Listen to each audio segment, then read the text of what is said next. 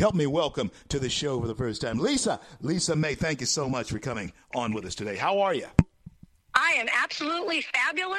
I am still on a high from last night, like it was election night four years ago. I can't wait till next week Tuesday night when we cross the finish line. Lisa, I have asked uh, women this question across the country now, and I want to ask you Are my lying eyes deceiving me, or am I seeing an incredibly enthusiastic turnout where most of those people out there, most of the people populating those events, I see a whole lot of women there. Talk to us about the enthusiasm of Republican women. Oh, man.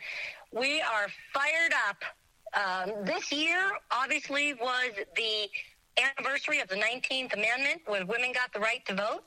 And it is showing. Last night I was in Omaha with 29,000 people from Nebraska, Iowa. People drove in from Minnesota. They drove in from Oklahoma. They drove in from Missouri, just to name a few. It was unbelievable. Wow, that is amazing. And is the enthusiasm, this is the question, is the enthusiasm then real? Can we tell the liberal media that sits in parking lots while Joe has horns honking, maybe 20 cars out there, is the enthusiasm for Donald John Trump, is it real, Lisa?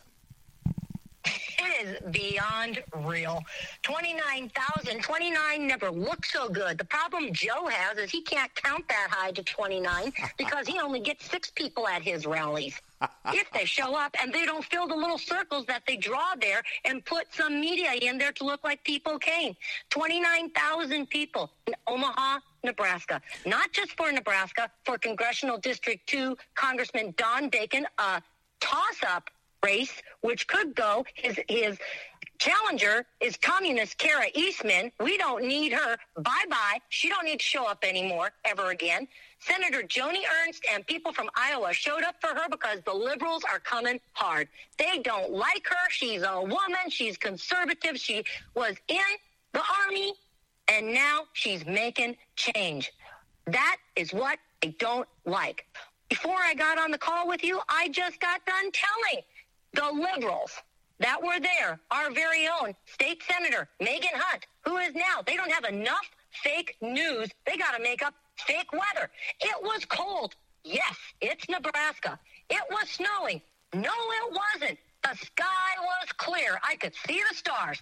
Hello, people. it's always colder when there's a clear sky at night. Oh, wow. What is your deal? There was no snow, and there's people on the thread. There was no snow. The only snowflake that was there was the one above lying about what it was. well, I'm sorry. I did not see you showing up bothering to help anybody. Oh, yeah. 29,000 people. 40,000 plus requests for tickets for last night. Wow, wow, Michelle. We, we, you know what, Michelle? This one we have to bring her back for sure. Lisa May. I need to ask you one more question though. Uh, let me Only ask. one. Let me ask you this. What's at stake for us as Americans uh, if, in fact, we fail on this mission to reelect this president? Talk to us. if you fail, you and me better be packing our bags to go somewhere because you're not going to have eat. You won't have your morning hot cup of coffee. You won't have electricity. You won't have TV. You won't have gasoline because you can't drive your car anywhere. Who's going to have the time to stop every X amount of hours to recharge your car that goes 45 miles an hour down the road? You won't be flying on a plane. You won't have anything plastic, makeup, band-aids. Go down a list of stuff because there won't be no coal, no oil. I have no desire to live like a caveman before Prometheus gave fire to man. Absolutely zero. And these people, there's a lot of us who are passionate about this president, about our country, because we have family members who left communism, who left family members behind, who came with nothing but a suitcase and a Bible in the suitcase.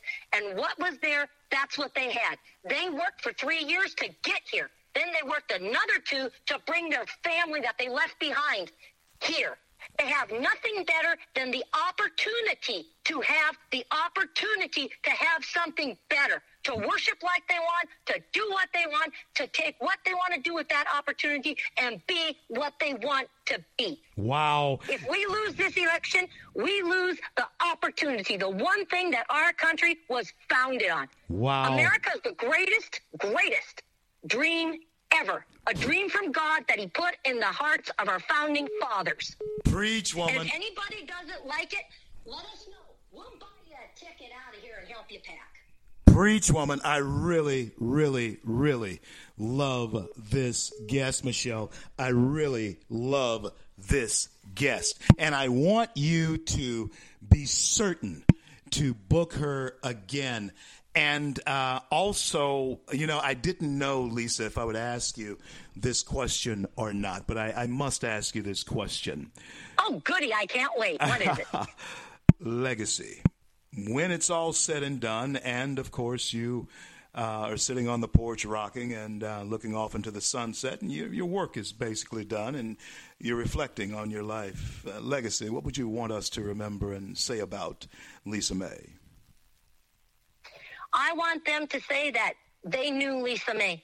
They never, ever had a doubt in their mind what the answer would be when they asked Lisa May a question because they always got the truth. They might not like the answer, but they got the truth. It made them think. They were proud to know her. They knew that they if they talked to her, they knew her, that they could come to her with a question, they could come to her with a problem. Her door was always open. She was always there to help anybody. She cared. She never spent a second of her life not standing up for this country. And when I look back, I would be remiss if I did not stand up and fight for this country, for all those who died and all those who fought and built our country and came before us so that we could have the opportunity to stand here and preserve and give to the next generation all the opportunities that we have, all the rights that we have, and more. We want our next generation, our kids, our grandkids to have more, to be better, to be the best, to go beyond the bar that we set. And we want them to have more just like our parents and grandparents wanted for us. I am the standing version of that dream. My grandfather came from Russia with a suitcase, left his family behind to come here. Today, I was the first one in my family to go to college. My parents had a GED. All they ever wanted was for me to have a better life than them. Today, I have two girls that are do- done with school, graduating from college, and they have had nothing but fabulous opportunities to learn and start out on building their dreams. Make it And you need to fight for this country because if you don't and we lose, there's no country to fight for. Preach, woman. It's gone.